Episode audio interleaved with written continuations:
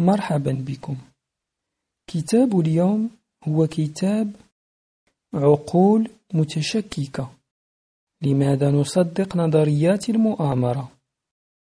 للكاتب روب براذرتون. مقدمة السقوط في هوة سحيقة ليس كل شيء على النحو الذي يبدو عليه فثمة جانب مخبوء من الواقع عالم سري يعج بنشاط خفي وعمليات كامنة. وهذا العالم السري شبكة غير مرئية تصفي المعلومات وترشحها وتعالجها وهي تنسج خيوط كذبات مريحة لمواراة الحقيقة أو الواقع المحير. كما أنها تتحكم فيما نفكر فيه ونعتقده من أشياء بل إنها تشكل القرارات التي نتخذها بطريقة تصوغ إدراكنا الحسي وفق أجندتها الخاصة. فهمنا للعالم باختصار مجرد وهم. فمن يقف وراء هذه الخطة المذهلة؟ أهو مجتمع لئيم أم بيروقراطية ذو اعتلالات نفسية في قاعات إدارية يملأها الدخان؟ أم أنها ملكة بريطانيا؟ أم أنه سحال بين مجرة قادرة على تغيير شكله ويعمل من أجلها؟ أم أنه كل هذا؟ في الواقع لا فهذا شأن داخلي فالأمر لا يتعلق بكل ذلك إنما يتعلق بنا نحن أو بعبارة أدق. الأمر يتعلق بك أنت أو يتعلق بعقلك. ولو أردنا أن نكون أكثر تحديدا بدماغك. كل شيء مؤامرة. ثمة نظرية مؤامرة وراء كل شيء. فالأطلنطيون القدامى هم من بنوا الأهرامات. اغتيل إبراهام لينكولن بأوامر من نائبه أندرو جونسون. وصورت عمليات هبوط بعثة أبولو على سطح القمر في غرفة عازلة للصوت في أريزونا. والمنطقة 51 مقر للتقنية المتطورة التي أنشأها الفضائيون. وأليكس جونز أحد مذيعي الإذاعة الذي سيطرت على عقله فكرة المؤامرة والذي كان يعيش خارج أوستن بولاية تكساس.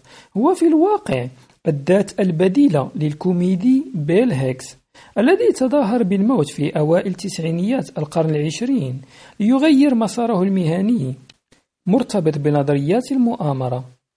ثم مؤامرات الشركات الصيدلانية والمروحيات السوداء ومجموعة بيلدربيرغ والبستان البوهيمي وإلى آخره.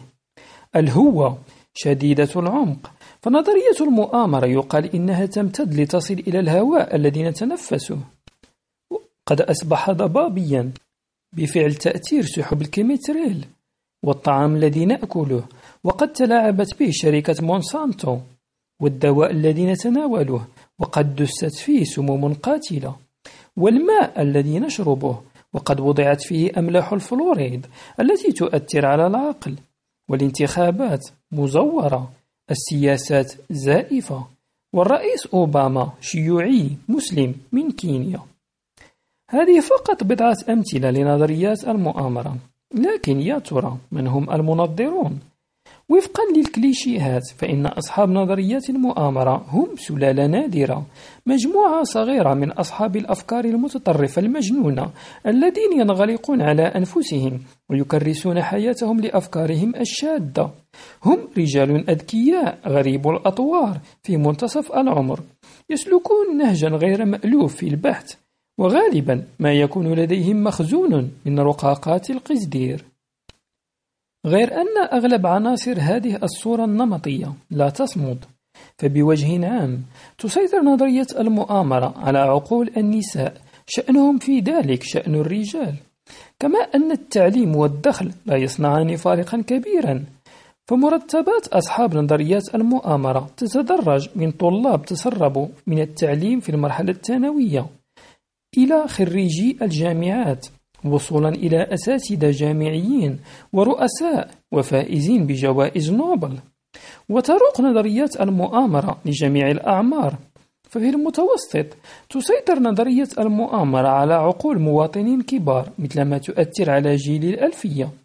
فعند الطرف الأدنى من هذا النطاق العمري نجد حشودا من المراهقين الأمريكيين يظنون أن لويس توميلنسون وهاري ستايلز التابعين لفرقة فتيان البوب البريطانية الشهيرة One Direction هما سلعة خفية.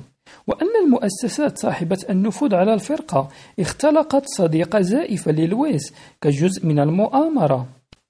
وفيما يتعلق بالفكرة القائلة بأن نظريات المؤامرة هي شأن مجموعات متطرفة مجنونة فهذا أبعد ما يكون عن الحقيقة. فعلى وجه العموم تمت أعداد ضخمة من الناس هم أصحاب نظريات مؤامرة عندما يتعلق الأمر بقضية ما أو بأخرى. ووفقا لاستطلاعات الرأي التي أجريت على مدار العقد المنصرم أو ما شابه يعتقد قرابة نصف الأمريكيين أن حكومتهم تخفي على الأرجح حقيقة هجمات الحادي عشر من سبتمبر. ويعتقد أربعة أمريكيين من بين كل عشرة تقريبا أن التغير المناخي نوع من التدليس العلمي. ويرى قرابة ثلث الأمريكيين أن الحكومة تخفي على الأرجح أدلة على وجود مخلوقات فضائية. ويشعر أكثر من ربع الأمريكيين بالقلق حيال النظام العالمي الجديد. وفي استطلاع للرأي أجري عام 2013 قال 4% ممن شملهم الاستطلاع الذي امتد إلى 12 مليون أمريكي. أنهم يعتقدون أن مخلوقات زاحفة قادرة على تغيير شكلها تسيطر على عالمنا عن طريق تشكلها في صور بشر واكتساب سلطة سياسية للتلاعب بالمجتمعات. وأعربت نسبة أخرى قدرها 7% عن أنها ليست متأكدة من هذا الأمر. ويجب أن نضع في الاعتبار أن هذه النوعيات من استطلاعات الرأي العام لا تقدم سوى مؤشر تقريبي لأي رواج لنظرية ما. وتتباين التقديرات بناء على الشخص الذي تسأله والطريقة التي تطرح بها سؤالك عليه والتوقيت الذي تسأله فيه. لكن الحقيقة التالية واضحة وضوح الشمس. أعداد أصحاب نظريات المؤامرة أكثر مما تتوقع بكثير. والأرجح أنك تعرف البعض منهم بل والأرجح أنك من بينهم. والأمر لا يقتصر على الأمريكيين فالناس في المملكة المتحدة وأوروبا شكاكون بالمثل كما أن الأمر لا يقتصر على الغرب. فنظرية المؤامرة ظاهرة عالمية. فوفقا لاستطلاع أجراه مركز بيو للأبحاث يشك ما بين النصف وثلاثة الأرباع من الناس في مختلف دول الشرق الأوسط في أن خاطفي طائرة عربا هم من شنوا هجمات الحادي عشر من سبتمبر. وفي كثير من أرجاء العالم ينظر إلى اللقاحات وغيرها من الأدوية الغربية بشك وريبة. ويعتقد أربعة من بين كل عشرة مواطنين روس أن أمريكا قد زيفت عمليات الهبوط على سطح القمر وفقا لاستطلاع رأي أجري عام 2011 وفي الهند بعد اغتيال رئيسة الوزراء أنديرا غاندي بوقت قصير أخبر خليفتها جمهورا يضم مئات الآلاف من الأشخاص كانوا قد تجمعوا في نيودلهي أن اغتيال أنديرا غاندي هو صنيعة مؤامرة هائلة. الهدف من ورائها إضعاف الهند وتقسيمها. وفي البرازيل تزعم إحدى أو تزعم إحدى نظريات المؤامرة الرائجة أن الجيش الأمريكي يخطط لغزو غابة الأمازون المطيرة والسيطرة على مواردها الطبيعية الغنية. وتتابع النظرية زعمها قائلة إنه كجزء من الحملة الدعائية لتهيئة المواطنين الأمريكيين للغزو الوشيك تظهر أو يتم إظهار خرائط أمريكا الجنوبية في الكتب الدراسية الأمريكية التي يدرسها طلاب السنة الأولى من المرحلة الإعدادية. تظهر مساحة ضخمة من الأمازون تحت سيطرة الأمم المتحدة. إذا هل قتل الرئيس جون كينيدي على يد رجل مسلح يختبئ خلف السور في التلة المعشوشبة؟ وهل إلفيس لا يزال على قيد الحياة يسترخي بجانب حمام السباحة مع جيم موريسون ومارلين مونرو والأميرة ديانا في منتجع شري للاستمتاع بمراقبة النجوم في عزلتهم؟ ومن الذين يحكمون العالم في واقع الأمر؟ وماذا فعلوا بالرحلة رقم MH370؟ إذا كنت تبحث عن إجابات عن هذه الأسئلة فيؤسفني أن أخبرك بأنك اخترت الكتاب الخطأ. فربما تكون الحقيقة في مكان آخر غير هذا الكتاب. فإذا كانت بالفعل هناك خطط ماكرة خفية تتشكل خلف الأبواب المغلقة في اللحظة الراهنة. وإذا كان مقترف الفضائع لم يمتلوا أمام العدالة بعد. وإذا كان كل شيء نعتقد أننا نعرفه هو محض كذب. فقد يكون من اللطيف أن تعرف. لكن تمت الكثير من الكتب الأخرى المخصصة لجمع أدلة حول مؤامرة ما مزعومة كما يوجد العدد نفسه تقريبا من الكتب التي يفترض أنها تنتقد تلك المؤامرة المزعومة أو النظريات بشكل عام.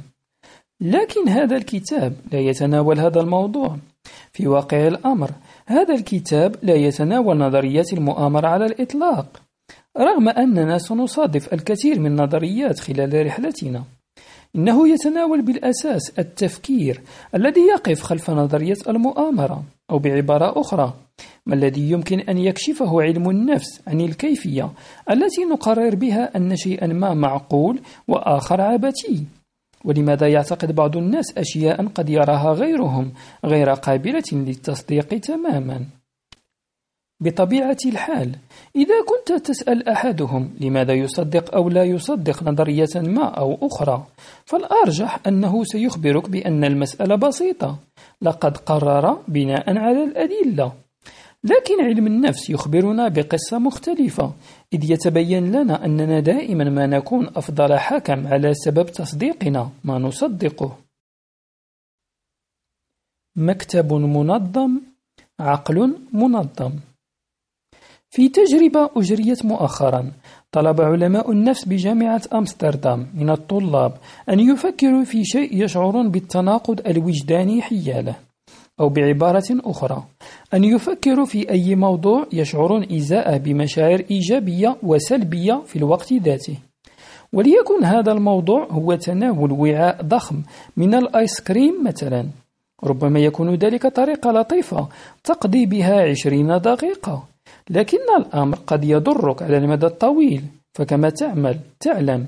هناك سلبيات وإيجابيات وهذا هو التناقض الوجداني. جلس كل طالب أمام كمبيوتر وفكر في شيء يجعله يشعر بالتناقض الوجداني وكتب بعضا من إيجابياته وسلبياته. وفي هذه المرحلة ظهرت لكل منهم رسالة على الشاشة تفيد بوجود خطأ ما لا داعي للقلق. فهذه الرسالة كانت جزءا من خطة علماء النفس الماكرة. وقد تظاهر الباحثون الذين يراقبون التجربة بالدهشة.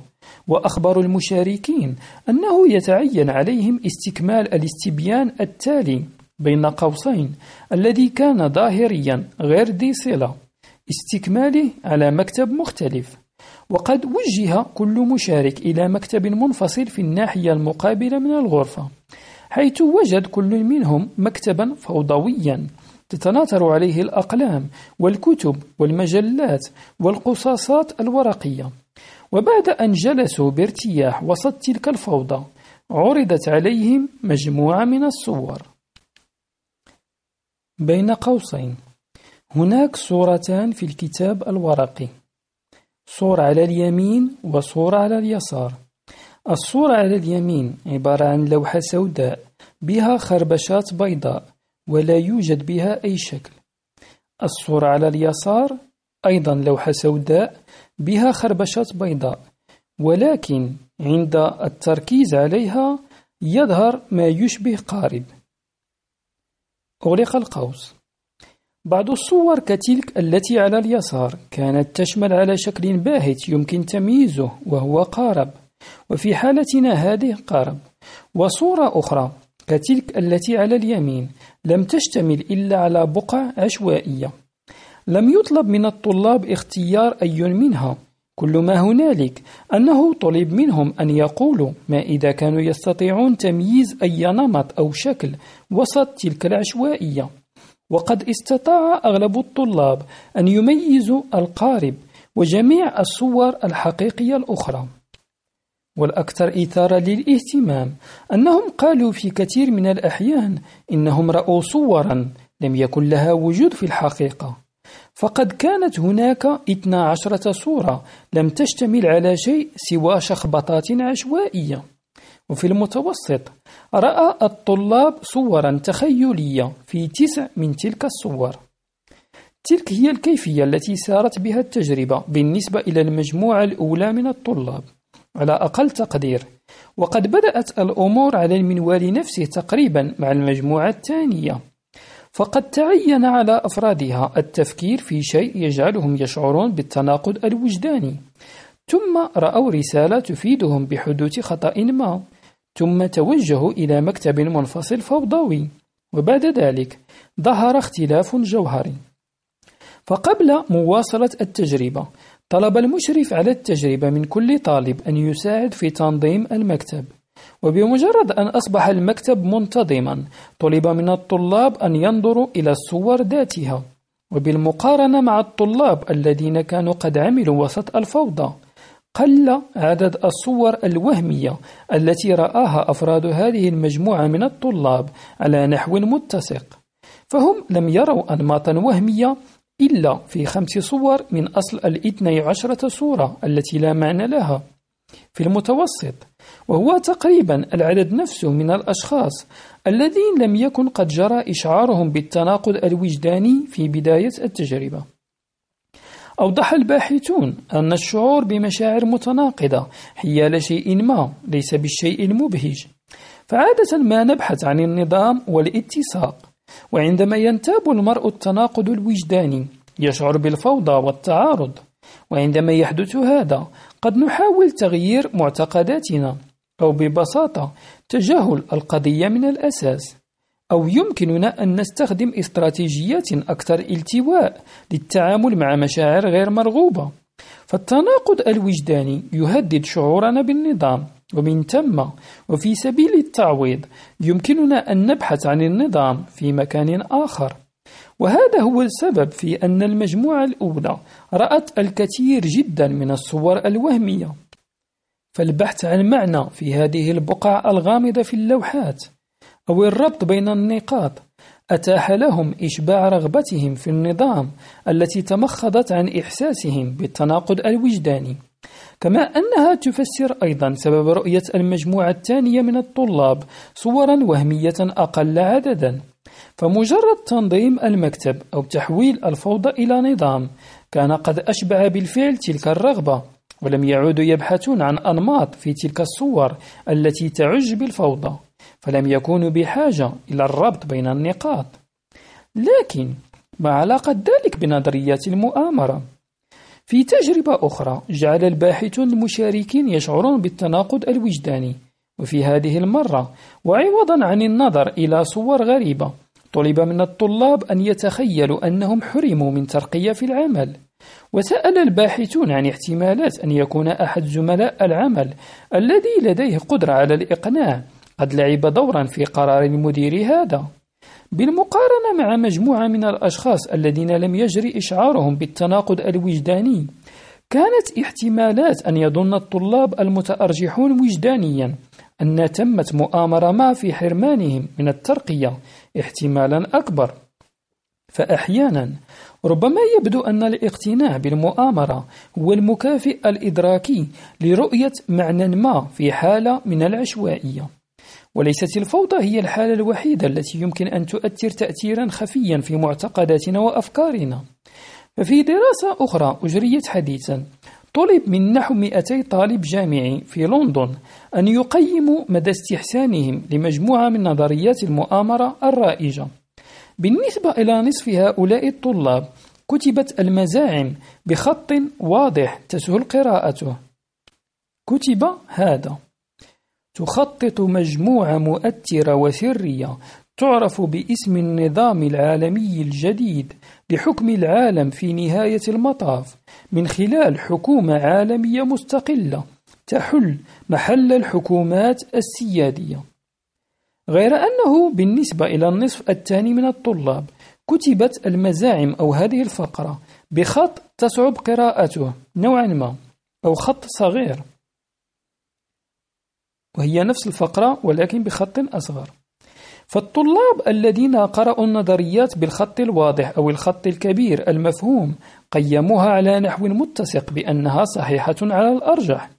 أما الطلاب الذين قرأوها بالخط الذي تصعب قراءته فقد قالوا إنه يصعب عليهم تصديق هذه المزاعم الشيء الذي يسترعي الانتباه أنه إذا كنت لتسأل الطلاب المشاركين عن سبب تقييمهم لنظريات المؤامرة بهذه الطريقة أو بتلك فربما تكون إجابتهم شيء من قبيل سمعت إشاعة عن النظام العالمي الجديد منذ بضعة أيام أو يقولون المؤامرة تحدث طوال الوقت أو من المنطقي ألا تظن بالبشر خيرا ولم يكن ليخبرك الطلاب الهولنديون بأن الشعور بالتناقض أو التأرجح حيال وعاء من الآيس كريم. كان له تأثير في حكمهم ولن يفكر أي من قاطني لندن في أنفسهم قائلين هذا خط جذاب. لذا أظن أن النظام العالمي الجديد يخطط بالفعل للاستحواذ على العالم. فهم لم يختاروا على مستوى الوعي أن يروا النظريات كشيء مستحسن أو غير ذلك وإنما أدت أدمغتهم أغلب المهمة خلف الكواليس من الذي يتحكم في كل هذا؟ كما يوضح اختصاصي علم الأعصاب ديفيد إيجلمان في كتابه وراء الكواليس الحياة السرية للدماغ ثمة شبكة معقدة من الآلات المخبوءة تحت جلدك فجسدك مليء بالأعضاء وكل منها له وظيفة متخصصة يؤديها وجميعها تعمل معا كي تبقيك على قيد الحياة وبصحة جيدة وهي تتمكن من أداء مهمتها على مستوى اللاوعي. فسواء انتبهت أو لا يستمر قلبك في النبض وتنبسط وتنقبض أوعيتك ويؤدي طحالك وظيفته المنوطة به. وفهمنا العملي التفصيلي للكيفية التي يعمل بها الجسم يعد تطورا حديثا نسبيا. ومع ذلك ولسبب ما فإن الفكرة القائلة بأن أعضاءنا يمكن أن تؤدي عملها دون أن نطلب منها ذلك أو حتى دون أن نعي ما تقوم به لا نشعر بأن تمة صعوبة كبيرة في تصديقها. لكن دماغك مختلف على ما يبدو. فالدماغ هو أكثر الأعضاء تعقيدا على الإطلاق فهو يتألف من مليارات الخلايا المتخصصة. وكل من تلك الخلايا في اتصال مباشر مع الآلاف غيرها. وجميعها تطلق بلا توقف إشارات كهربائية في موجات متسارعة من النشاط. وبطريقة معينة لا تزال لغزا إلى حد كبير. ينشأ الوعي من وسط كل هذه الفوضى. فتجربة كينونتنا أو بعبارة أخرى تجربة كوننا أشخاصا يفكرون ويشعرون ويقررون. تكمن وراء أعيننا التي تنظر إلى العالم وتتخذ قرارات مهمة مثل الوقت المناسب لعبور الطرق والمكان المفضل الذي نذهب إليه من أجل تناول الغداء. فالوعي هو كل ما نعرفه عما يجري في رؤوسنا ويبدو الأمر كما لو كان هذا هو كل ما تلزمنا معرفته. غير أن كما كبيرا من الدراسات السيكولوجية تؤدي إلى نتيجة مدهشة. الوعي ليس كل شيء. فنحن لسنا مطلعين على كل شيء أو حتى أغلب الأشياء التي يؤديها دماغنا. فمثل غيره من الأعضاء مهمة الدماغ الأساسية هي أن يبقين على قيد الحياة. ومثل نظرائه الأقل غموضا لا يحتاج الدماغ إلى مدخلات كثيرة من جانبنا لأداء وظيفته. فجميع أنواع الأنشطة تتم خلف الكواليس خارج إدراكنا الواعي وبما يتجاوز تماما نطاق سيطرتنا. لكن إذا كان الدماغ لا يطلعنا على كل طرائفه فإن هذا ليس معناه أن عملياته التي تجري على مستوى اللاوعي غير مهمة أو تافهة. فعلى النقيض من ذلك يتشكل إدراكنا الحسي وأفكارنا ومعتقداتنا وقراراتنا بواسطة الحيل السرية التي تؤديها أدمغتنا. فقد توصل اختصاصي علم النفس التخيلي إلى العديد من الصور التمثيلية التي تظهر حدسنا الخاطئ بأننا على وعي بكل شيء يحدث في أدمغتنا بل ونتحكم فيه أيضا. وكما يقول ديفيد إيجلمان وعيك مثل مسافر متخف صغير على متن باخرة تعبر الأطلسي ينسب الفضل إليه في الرحلة دون الاعتراف بهذا الكم الهائل من التفاصيل الهندسية تحت قدميه. وقد شبهت اختصاصية العلوم الاجتماعية جوناثان هايت الوعي براكب على ظهر فيل. فالراكب يمكن أن يلاطف الفيل مقنعا إياه بالذهاب في اتجاه معين عن طريق التحكم في لجامه لكن الفيل لديه في نهاية المطاف نزواته الخاصة وهو أكبر منا. وصف دانييل كانيمان أحد رواد علم النفس التحيزات الخفية والطرق المختصرة لأدمغتنا وتقسيم العمل بين عملياتنا العقلية الواعية واللاواعية. وصفهم بأسلوب سينمائي. يقول في الحدث المستبعد لفيلم يمثل فيه مستويات نشاط الدماغ الشخصيتين الرئيسيتين سيكون الوعي هو الشخصية المساندة التي تعتقد أنها البطل على حد قول كانيمان. أود أن أقترح صورة تمثيلية مشابهة وهي صورة أكثر انسجاما مع الموضوع الذي نتناوله. نحن نتخيل أنفسنا أننا نتحكم في خيوط كل شيء ونمتلك السيطرة التامة على جميع قدراتنا العقلية. لكننا في واقع الأمر بمثابة عرائس يحركها اللاوعي الصامت بخيوط خفية.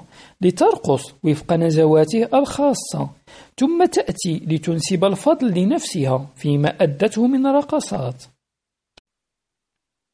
عقول متشككة. هل هذا معناه أن نظريات المؤامرة غير عقلانية في جوهرها ومرضية؟ وتنطوي على نوع من الجنون وتشوش العقل والحمق والارتباك؟ بعض المثقفين يمطرون بحماس نظريات المؤامرة بهذا النوع من الصفات التي تعتبر أو تعبر عن الاحتقار والسخرية. مصورين إياها بأنها تنشأ عن تفكير مختل يتمتع من لا يؤمنون بها بحصانة ضده على حد زعمهم.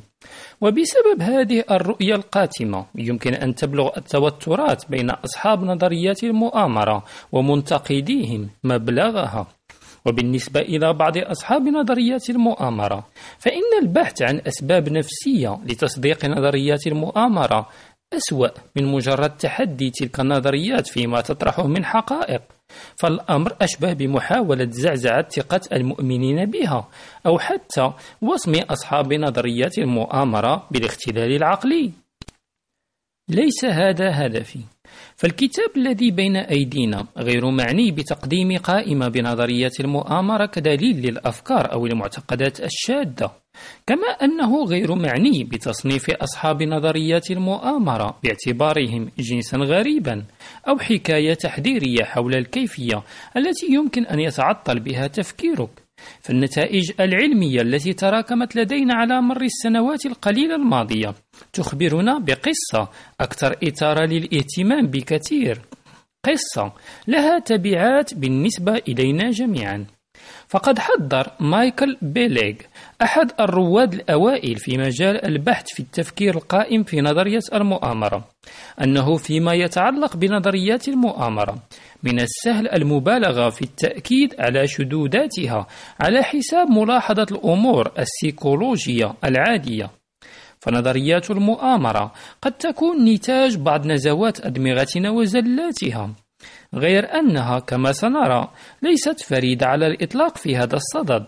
فأغلب نزواتنا تحدث ببساطة دون أن نسترعي الانتباه لها. ويمكن أن يخبرنا علم النفس بالكثير ليس فقط بشأن أسباب تصديق الناس لنظريات حول المؤامرة ولكن أيضا بشأن آلية عمل عقولنا وأسباب تصديقنا أي شيء على وجه العموم. إذا هاكم نظريتي. نحن تحت رحمة مئات مليار متآمر صغير. جيوش جرارة من الخلايا العصبية المتآمرة. وعبر صفحات هذا الكتاب سوف نزيح الستار لنسلط الضوء على جنبات خفية غامضة من عقولنا.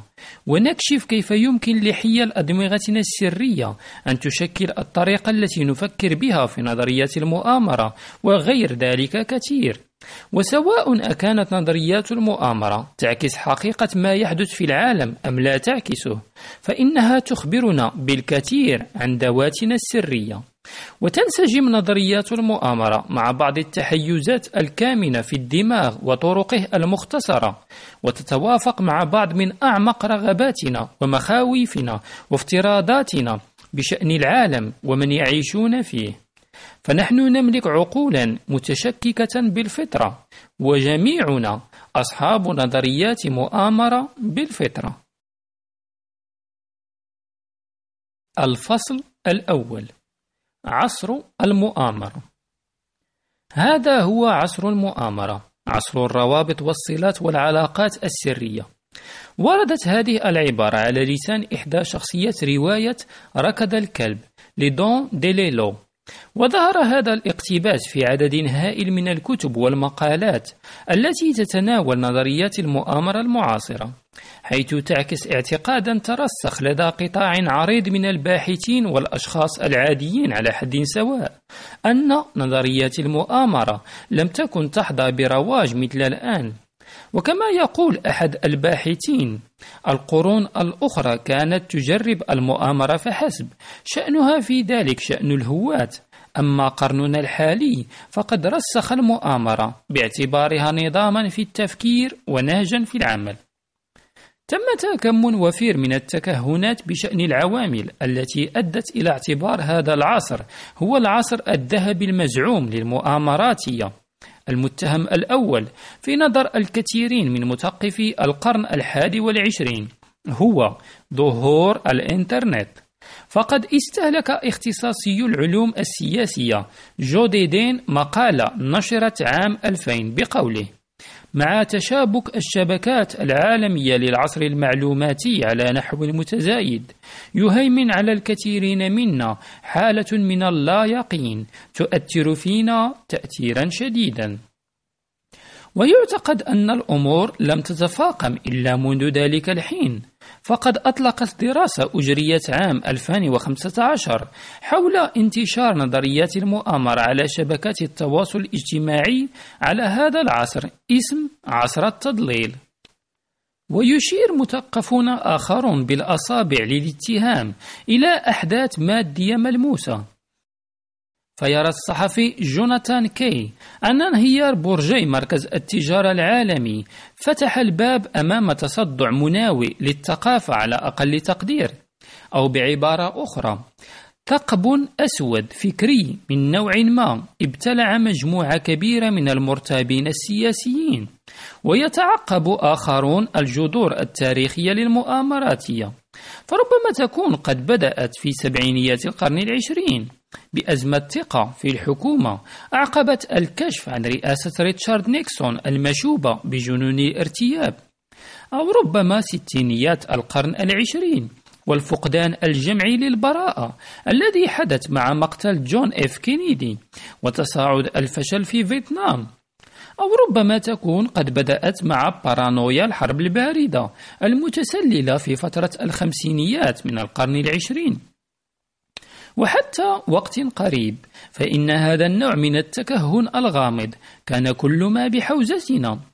لكن في عام 2014 اطلع اختصاصيان في العلوم السياسية هما جو أوسينسكي وجوزيف بيرانت بمشروع ابتكاري وطموح للبحث عن إجابات مدعومة بأدلة. لا يتضح على الفور كيفية قياس صعود وهبوط التفكير القائم على نظرية المؤامرة على مدى زمني طويل. ففي عصرنا الرقمي الحصول على فكرة عما يتحدث الناس عنه. أصبح أمرا سهلا مثل معرفة أي اسم أو معرفة أي وسم حقق تداول أو عدد مرات الإعجاب التي حصل عليها في إحدى صفحات الفيسبوك. والأقل وضوحا من ذلك أن نحدد إلى أي مدى كان الناس يتحدثون عن المؤامرات منذ قرن. لكن أوسينسكي وبيرانت أدرك أن أسلافنا غير الرقميين تركوا خلفهم كنزا ثمينا من البيانات رسائل إلى المحرر. فصفحة الرسائل بالجريدة عادة ما تهمل وأحيانا ينظر إليها باعتبارها متنفسا للعواطف والانفعالات. لكن المحللين الاجتماعيين أثبتوا أن هذه الرسائل التي ترسل إلى المحرر هي مقياس جيد للرأي العام على نطاق واسع ومن ثم تعد أداة بحثية قيمة.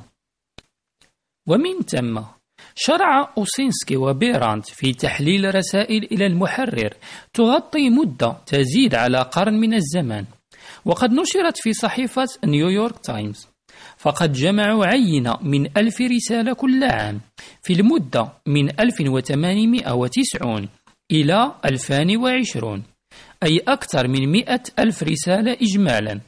وبعد ذلك قام فريق من المساعدين البحثيين المدربين جيدا بين قوسين الذين آمل أن يكونوا قد تلقوا مقابلا ماديا جيدا أيضا.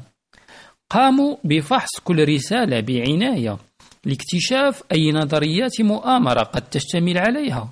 ولم يكن يعنيهم ما إذا كان الخطاب يروج لنظرية مؤامرة أو يكشف زيفها.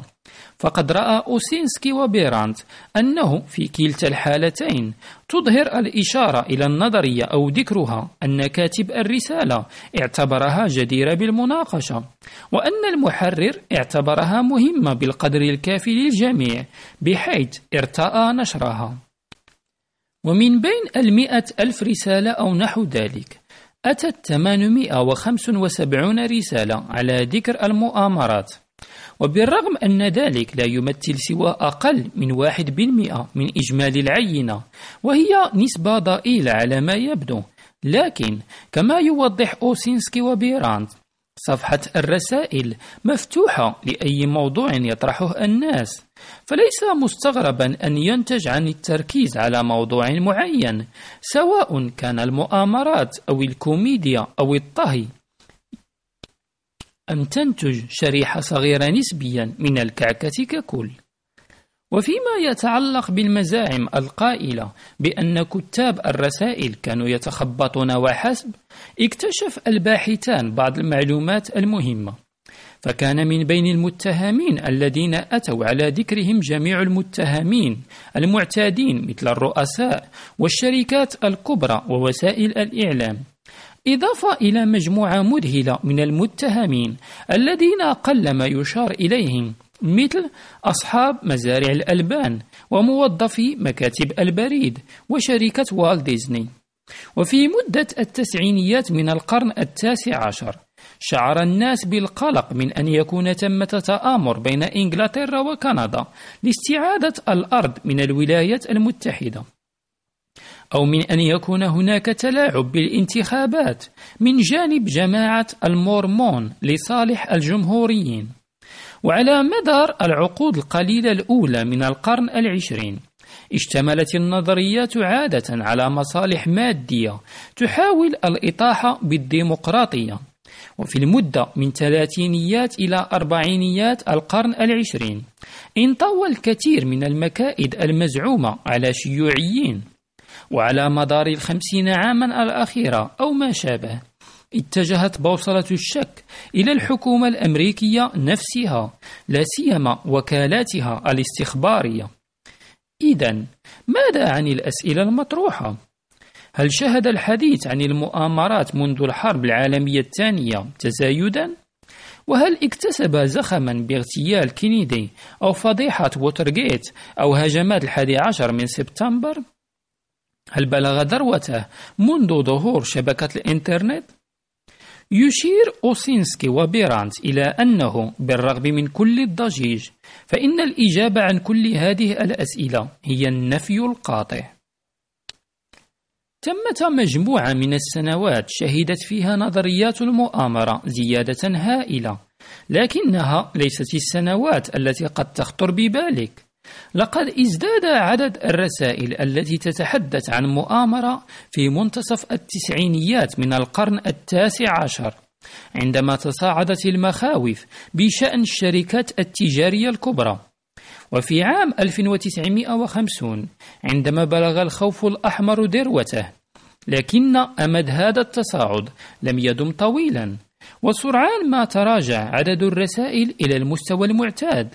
ولم تحدث أي زيادة أسية على مر السنين. بل إن الناس ربما يتحدثون عن المؤامرات أقل قليلا من المعدل الذي اعتادوا أن يتحدثوا به من قبل. وقد رصد الباحثان تراجعا طفيفا في عدد الرسائل التي تحدثت عن المؤامرة كل عام. في المتوسط خلال العقود الخمسة منذ اغتيال كينيدي مقارنة بالعقود السبعة التي سبقت اغتياله. لكن الثبات الطويل الأمد كان هو الاتجاه العام. فكان الحديث عن المؤامرات في أغلب الأحيان لا يعدو كونه همهمات ثابتة في الخلفية تتعلق في الأساس بالأحداث السياسية والاقتصادية والتطورات التي شهدتها تكنولوجيا الاتصالات. وقد اختتم أوسينسكي وبيرانت بالقول تشير البيانات إلى حقيقة كاشفة نحن لا نعيش في عصر نظريات المؤامرة ولم نعش فيه منذ فترة من الوقت. لذا إذا كان انشغالنا الحالي بالمؤامرات ليس بالأمر الجديد فمنذ متى بدأ هذا الانشغال؟ يتبين لنا أن هذا يعود إلى زمن بعيد جدا. في زمن احتراق روما.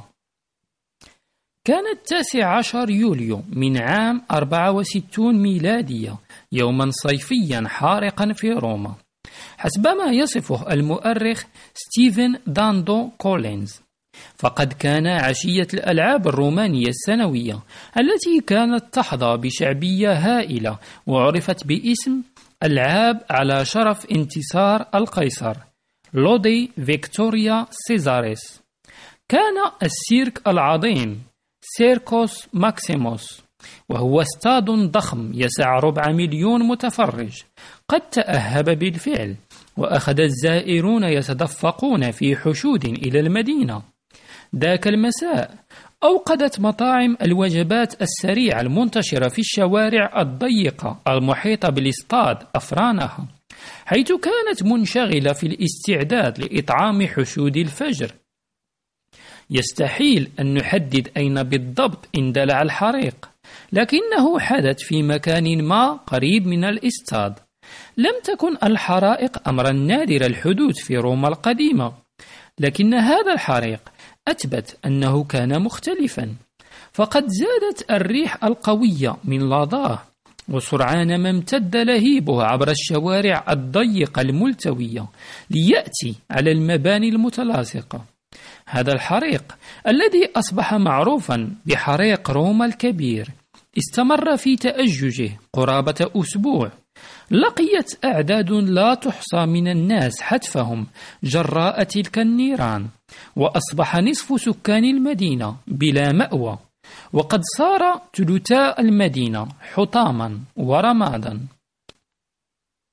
بدأت نظريات المؤامرة في الانتشار حتى قبل أن تبرد الجمرات المحترقة فسرعان ما اتجهت بوصلة الشك إلى الإمبراطور نيرون. ووفقا للمؤرخ الروماني تاسيت الذي عايش ذلك الحريق في طفولته فقال لم يجرؤ أحد على مكافحة ألسنة اللهب فقد منعت عصابات تهدد وتتوعد أي محاولات للقيام بذلك؟ كما كانت تلقى المشاعل علانية لتأجيج النيران بواسطة رجال كانوا يصيحون قائلين إنهم يفعلون ذلك امتثالا للأوامر. وبالنسبة إلى نيرون يشير تاسيتس إلى أنه كان على مسافة 36 ميلا من مكان الحريق في أنتيوم مسقط رأسه عندما اندلع الحريق وعندما عاد إلى المدينة سرعان ما وفر المأوى والغداء للحشود المشردة ومع ذلك لم تشفع له جهوده الإغاثية لدى الجماهير. فقد كانت الشائعات تنتشر بالفعل أنه بينما كانت المدينة تحترق كان الإمبراطور الشاب غير الناضج والمنشغل بذاته. في أنتيوم يتلقى درسا في الغناء. ظل تاسيتس على الحياد فيما يتعلق بتورط نيرون في الحريق وأشار إلى الشائعات دون أن يصرح بتأييدها. أما المؤرخون الآخرون فكانوا أقل تحفظا. فسويتونيوس الذي ولد بعد الحريق بخمس سنوات كان في وقت من الأوقات مؤرخا موقرا. يمكنه الاطلاع على الأرشيفات الرسمية لروما دون قيود ولكن بعد إساءته إلى الإمبراطور أدريان ربما بسبب وجود علاقة عاطفية بينه وبين الإمبراطورة منع من الاطلاع على تلك الأرشيفات. ونتيجة لذلك فإن السيرة التي كتبها لنيرون بعد الحريق بخمسين عاما كانت تستند على الأساس إلى القيل والقال. كتب سويتونيوس يقول متظاهرا بالاشمئزاز من مباني روما الضيقة الكئيبة وشوارعها الملتوية. أشعل نيرون بصفاقة النار في المدينة. وبالرغم أن مجموعة من قناصله السابقين شاهدوا أفراد بطانته المسلحين بمشاعل ومتوهجة لم يجرؤوا على التدخل. ويضيف سويتونيوس في إيماءة درامية أنه بعد وصوله عائدا من أنتيوم راقب نيرون الحريق من برج مايكيناس شاعرا ببهجة ما وصفه بجمال ألسنة اللهب ثم لبس عباءة التراجيديا وغنى The Sack of Ilium من بدايتها إلى نهايتها. وقد ذهب كاسيوس ديو الذي كتب أحداث الحريق بعد انقضائه 165 عاما بعده. إلى ما هو أبعد من ذلك؟ حيث زعم أن نيرون كان لديه فريق منظم من الخدم أشعلوا النيران في المدينة بدافع خبيث محض. ومن الواضح أن ديو استحوذت عليه الفكرة القائلة بأن نيرون كان يغني في فرح وخبل بينما المدينة تحترق من حوله. ومن ثم أخذ ديو يسهب في الوصف. حري أن نقتبس باستفاضة. روايته الميلودرامية للحريق. عزم نيرون على تنفيذ ما ظل دائما رغبة أكيدة بداخله. وهو أن يضع نهاية للمدينة بأكملها خلال حياته. ومن ثم فقد أرسل رجالا تظاهروا بأنهم في حالة من السكر أو أنهم منخرطون في أنواع أخرى من الأفعال الشريرة ودفعهم لإشعال النار أولا في واحد أو اثنين أو حتى في عدد من المباني في أجزاء مختلفة من المدينة بحيث أصابت الناس حيرة شديدة وعجزوا عن تحديد المكان الذي بدأ منه الحريق ولم يتمكنوا من القضاء عليه. وفي حين كانت تلك هي الحالة الذهنية التي أصابت السكان بأكملهم وأخذ الكثيرون منهم بسبب الجنون الذي أصابهم بفعل الكارثة يقفزون في ألسنة اللهب. صعد نيرون إلى سطح قصره حيث تأتت له رؤية أفضل للجزء الأكبر من الحريق. ولبس عباءة عازف القيثارة منشدا أغنية أصر تروادا كابتشر أوف تروي على النحو الذي صاغها هو بنفسه رغم أن ما كان يحدث في عيون المتفرجين هو أسر روما.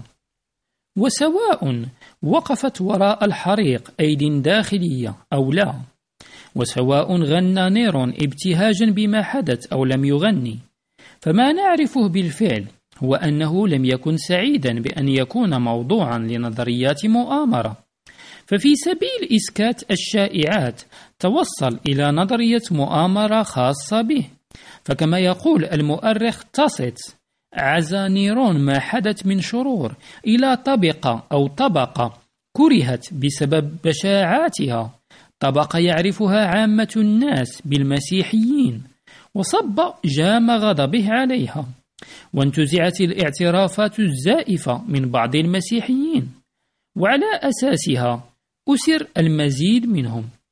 ويشير تاسيتس إلى أنهم أدينوا لا بجريمة حرق روما بقدر ما أدينوا بجريمة كراهيتهم للبشرية.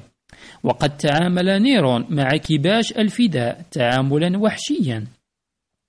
يقول تاسيتس أنه قد مارس ضدهم كل أشكال الامتهان بجانب قتلهم فكانوا يغطون بجلود البهائم. ويلقون إلى الكلاب لتمزق أجسادهم فيموتوا أو يصلبون أو تشعل النار في أجسادهم ليكونوا مصدرا للإضاءة الليلية عندما يزول ضوء النهار. لم يكن حريق روما الكبير الحدث الوحيد في التاريخ الروماني الذي أدى إلى نشوء نظريات المؤامرة. فهوس روما بالمؤامرة يعود إلى بدايات الإمبراطورية. فيقال إن رومولوس أحد مؤسسي المدينة وأول ملوكها اختفى في ظروف غامضة. وتارت شائعات تقول إن مستشاريه السياسيين أعضاء مجلس الشيوخ قد اغتالوا زعيمهم في محاولة لزيادة نفوذهم. وقد وصف كاسيوس ديو هذا الفعل بأسلوبه الصادم المميز حيث كتب يقول أن الشيوخ المتعطشين للسلطة أحاطوا برومولوس بينما كان يلقي خطابا وقطعوا أوصاله إربا على أرضية مجلس الشيوخ. وأضاف ديو إضافة غريبة إذ زعم أن فعلتهم هذه قد وارتها عاصفة قوية وكسوف للشمس أي الظاهرة نفسها التي حدثت عند ميلاده. تلك كانت نهاية رومولوس. وعلى حد وصف المؤرخة فيكتوريا بيغان فإن تاريخ روما القديم بأكمله يعج بقصص من مكائد يشتبه بها. كثير من هذه القصص كانت تستند إلى الحقيقة. اغتيالات وغير ذلك من المكائد الشنيعة في السياسة الرومانية القديمة. لكن الكثير منها أيضا مثل شائعات هوس نيرون بالحرق أو الانهيار الدراماتيكي لرومولوس انطوى على كثير من المبالغة والإسهاب أو كان مفبركا تماما. لم يقتصر الأمر على روما فالعالم القديم كان يعج بالمؤامرات ونظريات المؤامرة. وبالعودة على الأقل إلى القرن الخامس قبل الميلاد يوضح جوزيف رويسمان أن عمل الخطباء المشهورين والمؤلفين المسرحيين في أتنا القديمة كان يعج بأخبار المكائد والمؤامرات التي اكتنفت كل جانب من جوانب الحياة في أتنا فقد كانت هناك مكائد تستهدف حياة الناس وممتلكاتهم ووظائفهم وسمعتهم وأيضا المصلحة العامة والنظام والشؤون الخارجية. ولم يكن أحد بمنأ عن أن يتهم بالضلوع في مؤامرة بدءا من الساسة ورجال الأعمال وصولا إلى المهاجرين والعبيد. وكان الحكام والجماهير على حد سواء يأخذون هذه القصص والأخبار على محمل الجد. واستمر هذا الافتتان بفكرة المؤامرة طيلة العصور الوسطى. وكما كان الحال قبل ذلك راجت نظريات المؤامرة بين الجماهير والمؤسسة الأرستقراطية الحاكمة على حد سواء. ففي كثير من الأحيان لم يكن ينظر المزارعون إلى ما يعانونه من شدائد على أنها ناجمة عن الطقس السيء أو عن طرق التوزيع السيئة بل ينظر لها أنها ناشئة من الأفعال الشائنة للمضاربين. على حد قول باري كاورد وجوليان سوان. في حين كانت النخبة الحاكمة تعزو كثيرا التغيير غير المرحب به إلى مكائد رجال البلاط أو الوزراء أو المقربين أو المهرطقين أو حتى المأسونيين. وبالرغم من تغير الأسماء والتواريخ ظلت فكرة المؤامرة قائمة على مر القرون. يوضح كوارد وسوان قائلين فمثلا في كثير من الأحيان اعتمد أعضاء البرلمان الإنجليزي في القرن السابع عشر على تاسيتس والتاريخ الروماني لتفسير سياسة عصرهم. ويعد حريق لندن الكبير الذي اجتاح المدينة طيلة أربعة أيام عام 1666 مثالا جليا على أن التاريخ يعيد نفسه وعلى أن فكرة المؤامرة لا تموت. فحتى قبل أن يخمد الحريق أشار سامويل بيبس في مذكراته إلى أن الشائعات كانت قد بدأت تنتشر بأن تمت مكيدة وراءه. كان هناك من اعتقدوا أن الحريق نشأ من الداخل بأمر من الملك تشارلز الثاني نفسه. بل إن البعض عقد مقارنة مقيتة بين الملك ونيرون وفقا لأحد التقارير المعاصرة. وذهب آخرون إلى الاعتقاد بأن الحريق كان هجوما إرهابيا من جانب المتآمرين الكاثوليكيين أو الأعداء الأوروبيين لإنجلترا. وسرعان ما ألقي القبض على أحد الفرنسيين ويدعى روبير هيوبير. وقد اعترف بأنه هو من أشعل الحريق بالتآمر مع عصابة من جواسيس كاثوليك. لكن اعتراف هذا لم يكن متسقا. فعلى سبيل المثال ادعى في البداية أنه أشعل الحريق في ويستمنستر وعندما أبلغ بأن الحريق كان قد بدأ في بودينغلين ولم يصل قط إلى ويستمنستر تغيرت روايته. وبصرف النظر عن ذلك انتهز اللندنيون والسلطات أيضا الفرصة لعزو الحريق إلى أحد كباش الفداء الذي كان لديه الاستعداد لتحمل اللوم. فباعترافه المثير للريبة الذي عد الدليل الوحيد ضده نفذ حكم الإعدام في هيوبر في السابع والعشرين من أكتوبر في نفس العام أمام حشد من المتفرجين الفرحين وكما يتجلى من هذا السرد التاريخي المختصر. بدأ العصر الذهبي لنظريات المؤامرة منذ آلاف السنين وليس هناك أي دلائل على اضمحلاله وتتشابه بعض النظريات القديمة تشابها لافتا مع نظريات المؤامرة المعاصرة. لكن هناك عدد من الاختلافات بينهما تجدر الإشارة إليها. فبالنسبة إلى منظري المؤامرة الكلاسيكيين كانت المكائد المزعومة تتعلق على وجه العموم بقضايا محلية منفصلة. وكانت الدوافع وراء المكائد الظاهرية تافهة وشخصية إلى حد كبير.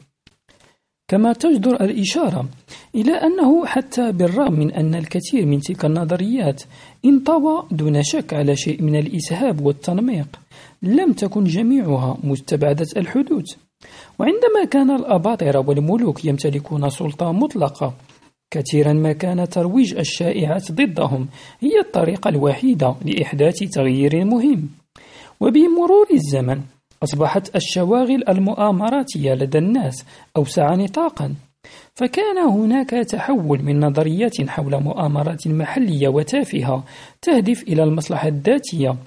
تحولت إلى نظريات أكبر تأثيرا.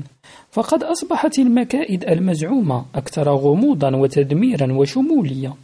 وأصبح يتصور أن المتآمرين يعملون لتحقيق غايات أكثر مكرا وأقل جلاء. ثمة محطتان رئيستان يمثلان علامات فارقة على الطريق من النظرية القديمة التافهة إلى النظريات الحالية التي جاء أولها تقديرا لشاب ألماني من أنصار المثالية ويدعى آدام فايسهوبت. فزاعة التنويريين. في عام 1772 وسيرا على خطى كل من أبيه وعرابه أصبح أدام فايسهوبت أستاذا للقانون في جامعة إنجلوشتات في بافاريا. وبرغم ذلك لم يكن القانون شغفه الحقيقي ففي سن الرابعة والعشرين كان فايسهوبت متململا ومثاليا في تفكيره وبسبب خيبة أمله من تعليمه الياسوعي الآلي والصارم وبدافع من التنوير المزدهر نما لديه طموح جامح لتحسين المجتمع باستخدام قوة العقل والمنطق لدحض الخرافات الدينية. كما كان أيضا انتقاديا ووصوليا وعديم الضمير وكاذبا حسب ما كتب المؤرخ جون روبرتس الذي قال عنه أيضا أن جميع أدلة هذه المرحلة من حياته المهنية تكشف أنه يمثل خطرا مألوفا من مخاطر الحياة الأكاديمية والجامعية فقد كان ماكرا ومشاكسا ومستغرقا في التفكير وسائما يعشق خداع الذات. ووفقا لروبرت كانت المكيدة هي الشغف الحقيقي لدى فايسهوبت فمنذ سن مبكرة استولى على تفكيره المجتمعات السرية مثل الأخوية الفيتاغورسية فقد انضم إلى إحدى الجمعيات الماسونية في عام 1774 لكنه شعر بالإحباط بسبب افتقار الماسونية إلى التطلعات السياسية أو السرية الحقيقية. كما خيبت آماله الرسوم الباهظة للحصول على عضويتها. ومن ثم فقد قرر بدء جمعية سرية خاصة.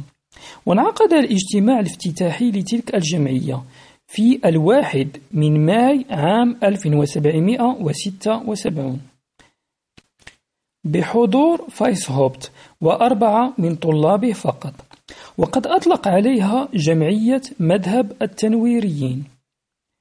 التحمت الشخصية المزدوجة لفايسهوبت بنسيج التنويريين وكانت فلسفته مثالية إلى حد السذاجة. فوفقا للائحة التي وضعها فايسهوبت كان الهدف الوحيد لهذا النظام هو أن يبصر الإنسان بأهمية مثالية العقل وسمته الأخلاقية وأن يعارض الخطط الخبيثة في هذا العالم وأن يساعد في محاربة الظلم الذي يعانيه التعساء والمضطهدون وأن يشجع الأكفاء وبوجه عام أن ييسر سبل المعرفة والعلم. ومن جهة أخرى فإنه نظرا إلى كون فايسهوب الزعيم الأعلى لجمعيته السرية. فقد مكنه هذا من إطلاق العنان لرغباته المدفوعة بالاهتمام والخداع. فانتقى بعناية هالة من الغموض تحيط بطائفته. فقد طلب من المبتدئين أن يتسموا بأسماء زائفة وأن يتعلموا مفردات سرية. وأن يمارسوا مجموعة منمقة من الطقوس الاستهلالية كما أمرهم بقطع علاقاتهم وروابطهم مع أسرهم وأصدقائهم. ولتعيين أعضاء جدد طلب فايس هوبت من أعضاء جمعية مذهب التنويريين أن يندسوا في الجمعيات الماسونية وأن يستقطبوا أعضاءها وقد وضع فايس هوبس نظاما هرميا متقنا وأخفاه عن الجميع سوى أقدم الأعضاء. والترقي على سلم هذا النظام الهرمي. كان يتطلب إدعانا تاما وطاعة عمياء. وكان النقاب يكشف تدريجيا عن الأهداف الحقيقية للنظام. كلما ترقى العضو على هذا السلم الهرمي ومع بداية الثمانينيات من القرن الثامن عشر كان قد انضم لهذا النظام نحو 300 عضو موزعين في أنحاء أوروبا. لكن هذا التوسع جاء على حساب السرية. فقد أثارت شخصية فايسهوبت المتسلطة والمتحدلقة غضب بعض المجندين وأفشى بعض الأعضاء أسرار النشاط التنويري إلى أشخاص ليسوا بأعضاء. وكثيرا ما كان ذلك مصحوب بمبالغات مزعجة.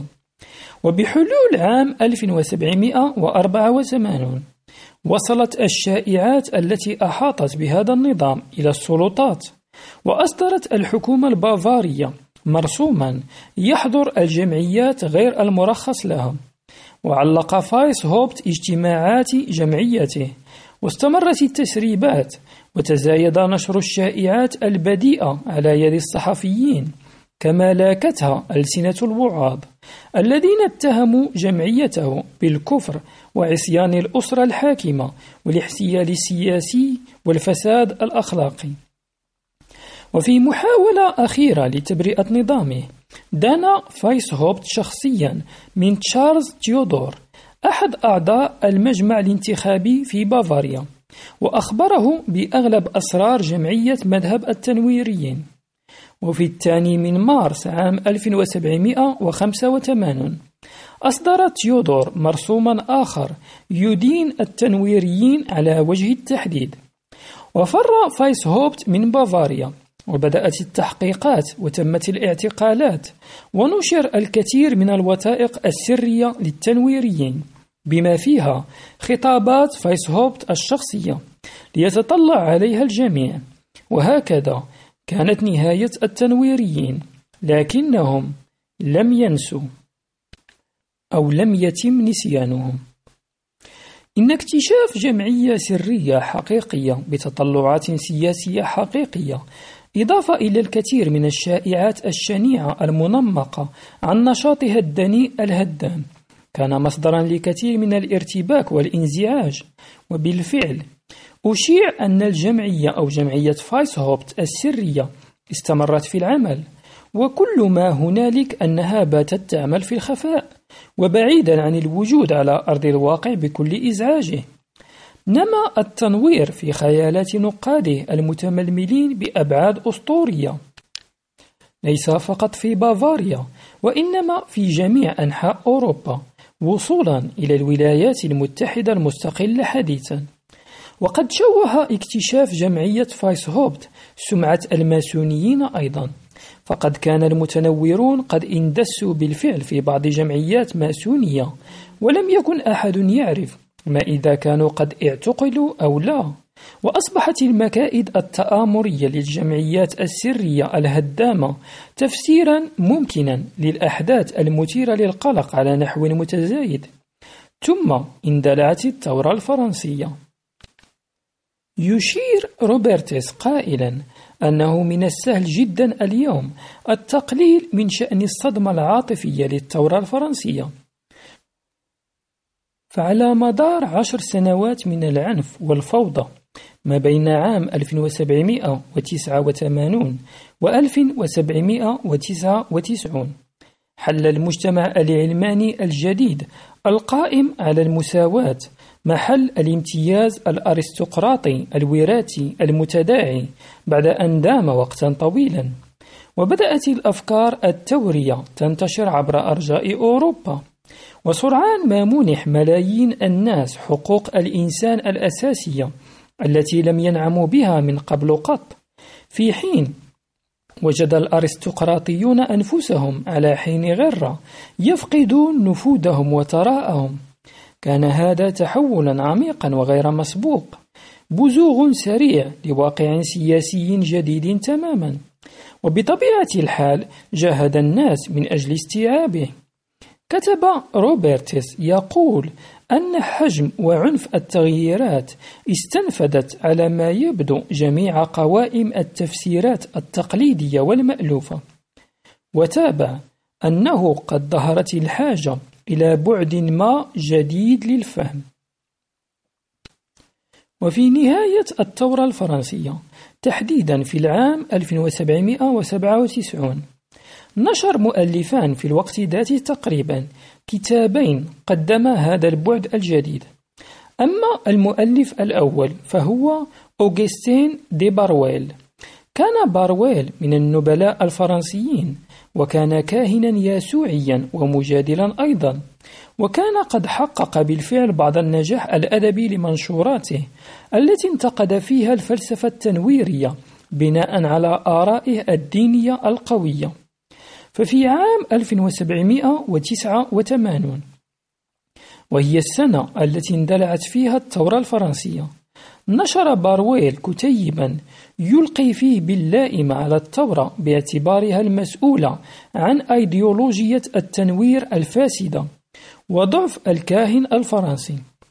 لكن بحلول العام 1797 عندما نشر الطبعتين الأوليين من مذكرات تسلط الضوء على تاريخ اليعقوبية أصبح بارويل على قناعة بأن كل ما يجري كان يحاك بعناية من خلف الكواليس. كتب بارويل يقول أنه حتى أكثر الأفعال بشاعة التي اقترفت إبان الثورة الفرنسية كل شيء كان متوقعا ومخططا ومدروسا ومرسوما. كل ما جرى جاء من رحم دناء مبيتة ونسب هذه الدناءة إلى الفلاسفة التنويريين والماسونيين واليعاقبة. لكن بارويل استدرك قائلا إن هذه المجموعات لم تكن سوى الأشرار الظاهرين في مكيدة كبيرة عكف واضعوها وعملاؤها عليها وقتا طويلا وهم أكثر انتشارا بكثير مما يعتقد. وقال بارويل إن خلف كل هؤلاء ومن ينسق هذه الخطة بأكملها كان عدوا شريرا أكثر قوة ومكرا. جمعية آدم وايس هوبت الشمي الشنيعة التي لا يقتصر هدفها على تدمير المملكة الفرنسية بل الدمار العام الإطاحة بالمجتمع والدين بذاته. الفكرة ذاتها تبناها سكوتسمان جون روبيسون أستاذ الفلسفة الطبيعية بجامعة إدنبرا. فقد نشر كتابه بعد بارويل بوقت قصير تحت عنوان لاذع أدلة مستقاة من مصادر موثوقة على المؤامرة التي تحاك ضد جميع أديان وحكومات أوروبا داخل الاجتماعات السرية للماسونيين والمتنورين والمثقفين. ورغم اختلاف روبيسون عن بارويل حول عدد من التفاصيل لم تختلف فرضيته فقد اعتقد أن المتنورين هم من يقفون وراء الثورة الفرنسية وأن ما حدث هو مجرد خطوة نحو إثارة الفوضى العامة على مستوى العالم. ووفقا لروبيسون فإن زعماء المتنورين يكفرون بكل كلمة تخرج من أفواههم وكل مذهب يلقنونه لغيرهم فمقصدهم الحقيقي هو القضاء على الدين بكامله والإطاحة بكل حكومة وإشاعة الفوضى في العالم وتدميره. وحتى يضمن أن قراء قد أصابهم الانزعاج والقلق بما يكفي حذر روبيسون من أن المتنورين لا يزالون موجودين ويعملون في الخفاء فمبعوثوهم يسعون لنشر مذاهبهم المقيت بيننا. ويشير روبرت إلى أن ما قاله كل من بارويل أو روبيسون ليس صحيحا على الإطلاق. فحتى منذ السنوات الأولى من الثورة انتشرت شائعات بأن الماسونيين أو طائفة سرية أخرى كانت ضالعة في الأحداث. وعبقرية كل من روبيسون وبارويل لا تكمن في الابتكار وإنما في التكامل. فقد أخذ جميع نظريات المؤامرة الحالية ونسجوها معا لتخرج في صورة نظرية واحدة كبيرة. ونظريتهما هذه لم تعطي تفسيرا فحسب للثورة الفرنسية بأكملها ولكنها قادرة كذلك على تفسير كل شيء حدث ويحدث وسيحدث في العالم. ونظرية المؤامرة الواضحة الشاملة التي أفصح عنها بارويل وروبيسون انسجمت تماما مع المخاوف والاحتياجات الآنية. وبالرغم من احتواء الكتابين على الكثير من الأخطاء الوقائعية والزلات المنطقية فسرعان ما أعيدت طباعتهما وترجمتهما وتصديرهما إلى جميع أنحاء أوروبا وعبر الأطلسي إلى الولايات المتحدة الأمريكية. وهكذا وضعت الأساسات التي تقوم عليها المؤامراتية الحديثة. فالمكائد التافهة التي ارتؤيت في القرن الثامن عشر وما قبله تطورت لتصبح رؤية سياسية شاملة وكاسحة. ولكن مع أخذ كل شيء بعين الاعتبار لم تدم فزاعة المتنورين وقتا طويلا. فمذهب فايس هوبت الذي اعتقد في وقت من الأوقات أنه المسؤول عن الثورة الفرنسية. تراجع دوره ليقتصر على إدارة الحياة المهنية لنجوم موسيقى البوب. فقد أطلق على موسيقيين أمثال جي زي وليدي غاغا وكانيي ويست وكيشا. عرائس المتنورين. واتهموا بإفساد شباب العالم بعروضهم المضللة الصادمة. وحتى نكون منصفين فإن بعض الموسيقيين لديهم على ما يبدو ولع بالرمزية الغامضة. فمثلا تعكس إيماءة جايزي بيده الهرم الماسوني والعين التي تبصر كل شيء.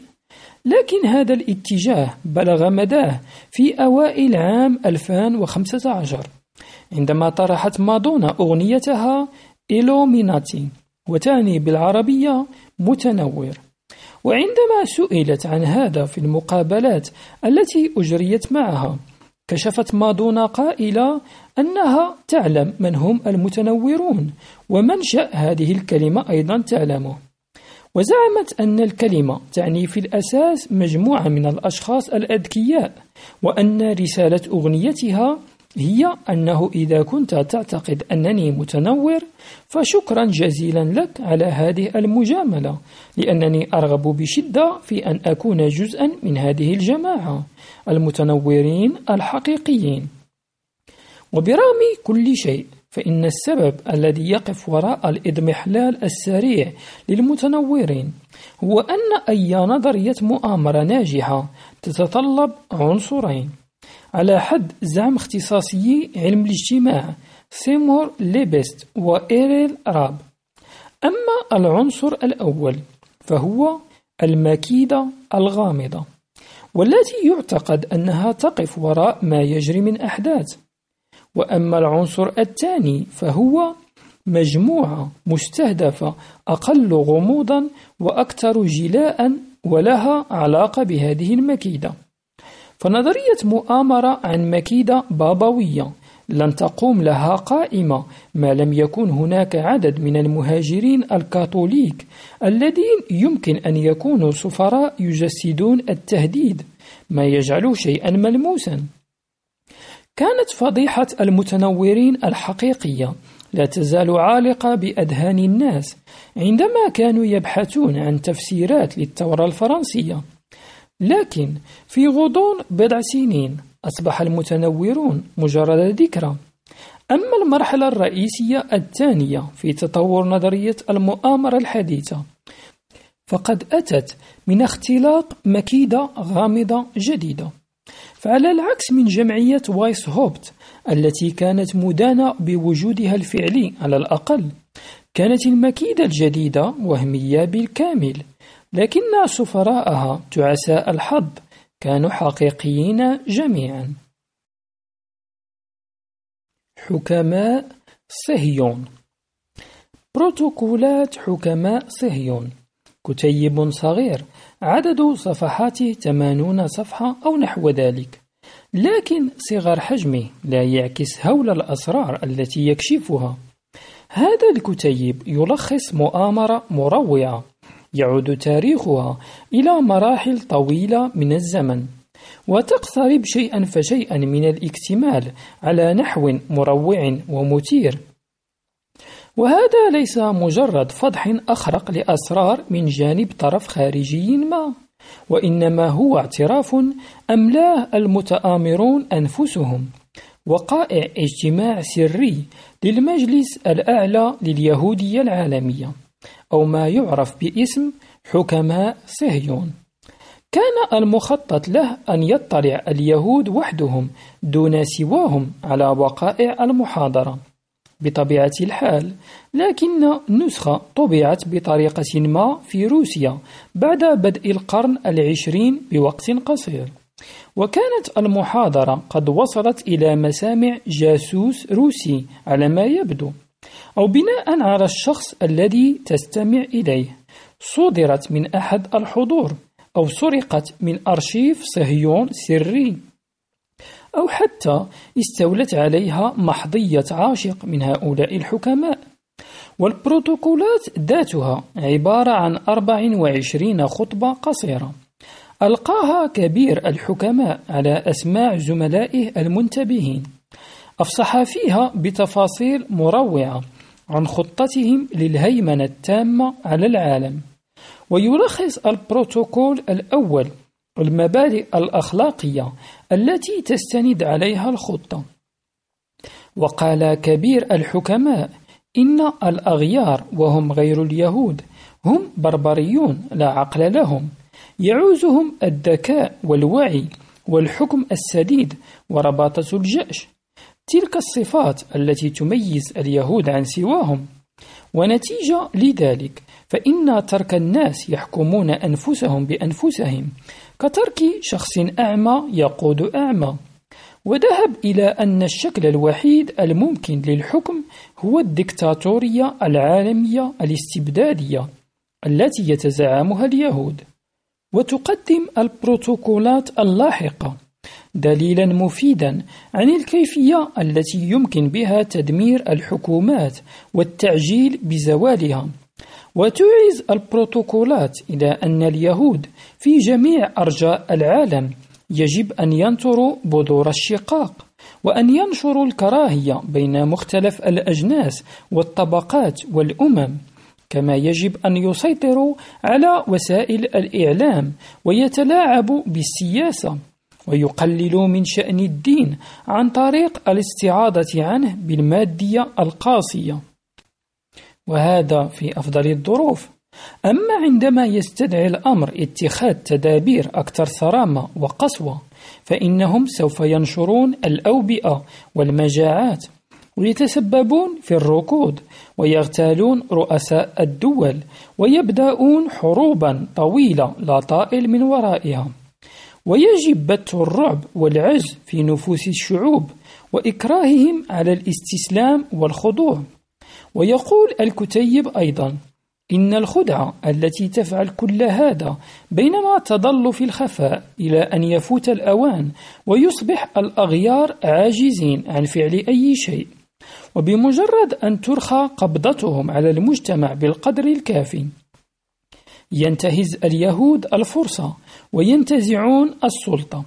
وفي ظل حكم الحكماء سوف يتجسس المواطنون الموالون بعضهم على بعض وسوف يمارس الطغاة سيطرة مطلقة على كل جانب من جوانب حياة المواطنين وسوف يتصدون لأي معارضة على الفور ودون رحمة وسوف يعدم على الفور أي شخص يتصرف. أو يتحدث أو حتى يفكر في أي شيء يناهض النظام اليهودي. استولى هذا البيان الشيطاني على اهتمام الناس فالكتيب نفسه غامض بما فيه الكفاية إذ يلخص الاستراتيجيات العامة للحكماء الذين يسعون إلى غزو العالم لكنه أغفل أي أسماء أو تواريخ أو مواقع محددة هذا معناه أن الكتيب مناسب تماما. وكما يقول ريتشارد ليفي فإن الكتيب يقدم مفتاحا أشبه بحجر الرشيد يكشف كل الألغاز المحيرة في العالم الحديث. فأي شيء يحدث في العالم يمكن تفسيره على أنه ناتج عن المكيدة السرية لحكماء صهيون.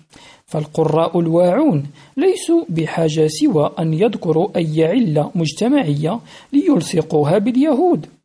التورتان الفرنسية والروسية أدارها حكماء صهيون. الحربان العالميتان الأولى والثانية الشيء نفسه. الانهيار الاقتصادي في العام 1929 والكساد الكبير حسنا يمكن تخمين السبب. الحرب في كوريا وفيتنام وأفغانستان ولبنان والخليج العربي. حكماء صهيون حكماء صهيون. والأمر لا يقتصر على مجرد الوقوف وراء تلك المساعي الكبيرة مثل إشعال الحروب والثورات. فوفقا لبعض أنصار الكتيب لدى حكماء صهيون رغبة شديدة في الإدارة التفصيلية فقد اتهموا بكل شيء بدءا من الترويج لموسيقى الجاز وبالأخص النغمات المثيرة حسيا والرقص الداعر الذي يشجع عليه وبتوزيع اللبان في سعي لجعل النساء أكثر انحلالا. وصولا إلى التحريض على الدعارة ومعاقرة الكحوليات بل وحتى لسبب ما معارض الكلاب. والأسرار الصادمة التي كشف عنها في الكتيب إضافة إلى قدرته على تفسير جميع الأمراض المجتمعية وكل اضطرابات العالم جعلت له مكانا في التاريخ. فقد طبع الكتيب وأعيدت طباعته في جميع أنحاء العالم.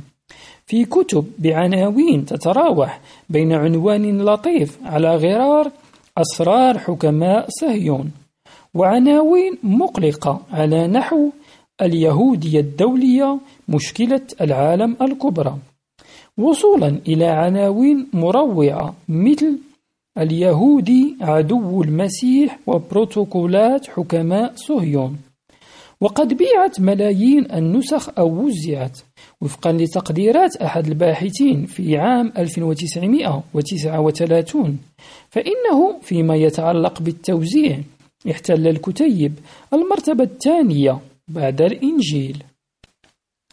في واقع الأمر هناك إشكالية بسيطة. ليس هناك حكماء. فكتيب بروتوكولات حكماء صهيون مجرد زيف بل إنه زيف يفتقر إلى البراعة. يقول المؤرخ نورمان كون الكتيب عبارة عن هراء رجعي كتب بطريقة بشعة. إنه تزييف وضيع فج. سرق بعشوائية ودون اكتراث من عدة مصادر أكثر غموضا.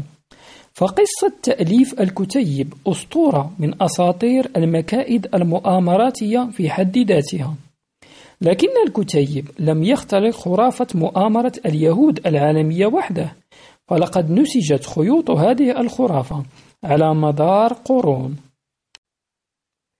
تاريخ كذبة يرجع تاريخ الخرافات الموجهة ضد اليهود والتحامل عليهم إلى أوائل سنوات المسيحية.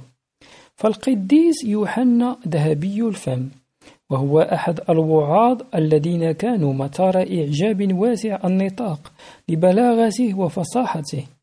أبان في التنديد باليهود باعتبارهم عبد للشيطان يقتلون الرضع وفي عام 1215 عبر البابا إينوسينيت الثالث عن أن المسيحيين ربما يجدون أنفسهم قد انخرطوا من غير قصد ودون وعي في علاقات مع اليهود. وكان الحل الذي تبناه هو أن يجعل اليهود يرتدون ملابس تميزهم عن غيرهم. ما أدى إلى شارة العار الصفراء التي كان يتعين على الكثير من اليهود في جميع أنحاء أوروبا ارتداؤها خلال العصور المظلمة. وتحت حكم النازية مرة أخرى. وبعد مرور بضعة عقود من الزمان أسس البابا غريغوري التاسع محاكم التفتيش كمسعى رسمي لملاحقة المهرطقين المناهضين للكنيسة الكاثوليكية الرومانية. الأمر الذي أدى في نهاية المطاف إلى الإعدامات الجماعية لليهود بين مهرطقين آخرين متهمين والإحراق الجماعي لكتبهم المقدسة. ووفقا للمنطق الديني لدى بعض اللاهوتيين في العصور الوسطى. فإن التلمود اليهودي كان تجديفيا وفي الوقت ذاته شاهدا على صدق التعاليم المسيحية. فمثلما أن الشيطان يعلم صدق المسيحية لكنه مصر على إنكارها وتدمير من يؤمنون بها. فإن اليهود لا يختلفون عنه بأي حال من الأحوال على حد زعم العلماء المسيحيين. وصار الناس يعتبرون اليهود متآمرين مع الشيطان. بحيث يملكون معرفة سرية وسحرا أسود وتملأهم كراهية غير متناهية للمسيحيين. وقد شاعت المزاعم القائلة بأن اليهود كانوا يدبرون مكائد ضد المسيحيين. وذهبت إحدى النظريات الرائجة في هذا الصدد إلى أن اليهود اعتادوا تسميم الآبار التي يشرب منها المسيحيون. فعندما ضرب الطاعون الأسود أطناب قارة أوروبا إبان القرن الرابع عشر كثيرا ما كانت تعزى نوبات التفشي إلى مؤامرة اليهود لتسميم آبار الشرب على مستوى العالم. وفي بعض الأحيان استخدم أسلوب التعذيب لإرغام عدد من اليهود المشتبه بهم على الاعتراف وبناء على ذلك أعدت آلاف أو أعدم آلاف آخرون أحياء. وقد وقعت أكثر المذابح المدبرة في ستراسبورغ فقد قرر السكان المحليون الذين أصابهم الهلع والذين يئسوا من منع الطاعون من الوصول إليهم أن يبادروا على سبيل الوقاية بذبح يهود المدينة. بعض نبلاء المدينة كانوا أيضا مدينين بأموال لمقرضين يهود وربما وجدوها فرصة للتخلص من ديونهم. وحاولت سلطات المدينة التدخل لكنها عجزت عن منع المحتشدين. وإجمالا لقي قرابة 900 يهودي حتفهم حرقا وتم تعميد الباقين أو طردهم. ومع ذلك سرعان ما اكتسح الطاعون المدينة بأكملها. مخلفا وراءه ستة عشر ألف حالة وفاة. كانت هناك أيضا فرية الدم وهو زعم يرى أصحابه أن اليهود اعتادوا قتل المسيحيين وتصفية دمائهم بحيث يستخدمونها في إعداد وجبة عيد الفصح اليهودي وتحضير أدوية لعلاج عيوبهم الخلقية وأداء طقوسهم الشنيعة. وقد ظهرت هذه الخرافة في القرن الثاني عشر عندما عثر على صبي مسيحي صريع على حدود بلدة نوريتش في إنجلترا وذلك قبل عيد القيامة بيوم واحد. قدم توماس مون مات وهو كاهن بنديكتي صار محققا هاويا تفسيرا معقدا.